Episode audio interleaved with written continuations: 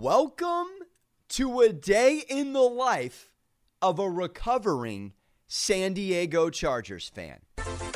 Special Thursday episode on the cast, giving you a quick little Costco sample into my sports life. I've experienced zero championships as a San Diego resident in my entire life. Still in recovery from third grades 4 0 Yankees Padres sweep in 98.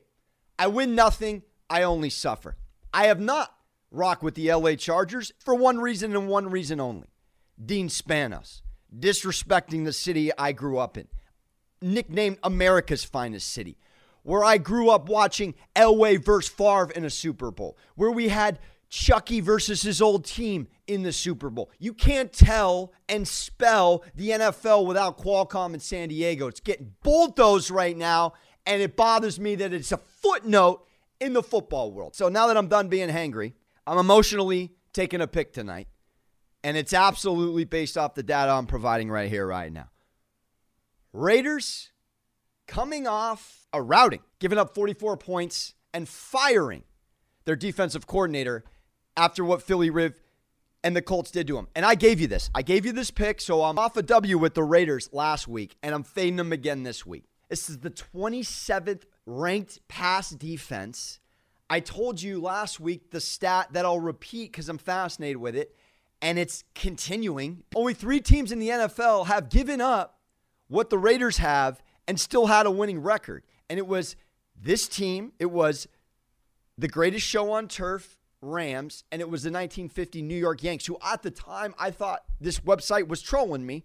I didn't know there was a football team named the New York Yanks. I was minus 40 years old in 1950. Point is, is this defense is abysmal. And this team tonight, defensively speaking, is without four, possibly five Raiders starters, including Ferrell and Abram. That to me is a lot of value when you're sitting here in a rivalry game that we all love.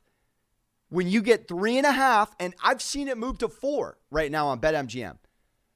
If you can get Chargers plus four, I'm going to bounce around with these stats and just bear with me. So here's the downside first the Chargers haven't won an AFC West game in nine tries. They have not won an AFC West game since, I'm going to venture to say statistically, before LeBron was on the Lakers. It's been a minute. Anthony Lynn is 7 and 14 within the division. It's not very good. But the Raiders are also 2 and 4 at home. Also not good. Here's what's interesting. The Chargers, despite losing nine straight, think about how they lost in this division, by the way, this year in sick fashion. The Butker 58 yard field goal, the disgusting Drew Lock to Hamler in the corner time expiring win, and the Herbert to Parham game winning tug. They lose on a replay reversal. Serenity now. And insanity now. So the Chargers have lost 20 times in two seasons, but riddle me this. I don't know how you stay positive when you say they lose close, but 16 of the 20 L's, eight points or fewer. So you're telling me there's a chance that we can cover four. The Raiders are coming off giving up 200 plus yards to Jonathan Taylor, Nyheim Hines, and company last week in the same building. Here's another caveat the Raiders and Jon Gruden, who obviously is running the offense, protected the ball gorgeously the first 10 games of the season. Matter of fact, only nine turnovers in their first 100 possessions in the beginning of the first 10 games of the season. These past three weeks, an NFL league worst 10 turnovers. Wow.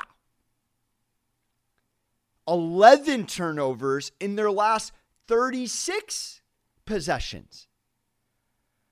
That's just shy of one turnover every three hot, hot, red seven. That's abysmal. So, all three of the Chargers' losses this year to the AFC West have come down to the final play you're staring at a new defensive coordinator with four Raiders defensive starters out, two being key ones, because Ferrell's a beast, and so is Abram. Abram's a top 10 safety in the NFL. So the over under is moved if you're interested. The first game ended with 57 points, 31 26, and it would have been in the mid 60s if the Parham touchdown wasn't reversed. What's really interesting is the line for the over under started at 55 and it's dropped down to 52.5. You can get it at 52.5 right now. I like the over. Now, 71% of the public via Vegas Insider at this moment, early AM Pacific, is on the over. However, if you think about it, Raiders, no sacks on Rivers last week. Herbert's twice the athlete. The first game was a beast of an offensive juggernaut. These Raider games often are. They play no defense. I mean, how do you not like the over here? I mean, you can fade the public, but fading the public doesn't always pay off. If you're curious about where the money is on the money line and the spread for the actual game, right now, 71% is on the Raiders with the spread. That is excellent for us right now. Some more numbers backing up today. The Raiders are 3 and 7 against the spread following a loss in their last 10 games. And even more impressively, they're 1 and 8 in their last 10 games following a loss given up over 30. This Chargers offense can move the football. Let's let all these facts go.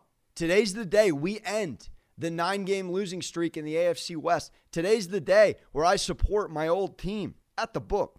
Herbert's a real deal. A pick for today in soccer. I lost yesterday's Notre Dame plus four. Thanks, Duke, for showing up, dude. Duke 0 4 against the spread. They show up yesterday. Fighting Irish. Again, I see it wrong. That's where you fade yourself, Alex. I got to be better.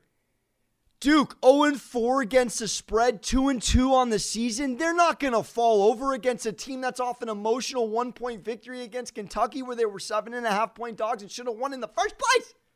God, be more wrong. I'm taking the Bolts plus three and a half. Give me plus four if it's freaking there. And yeah, I'm taking the over, dude. I don't care that the Bolts haven't covered in six of the last seven. Gosh darn it. Uh, Vegas 9 3 and 1 on the over this season, by the way. Uh, Man U on the road against Sheffield United, who doesn't have a W, similarly to me. I like that. It's minus 230 money line at the moment, but you can pair it with something else you like today. You got Kansas on the road at Texas Tech. I wouldn't touch it. Texas Tech plays good defense almost always. Two top 25 programs. I'm all in on tonight's game.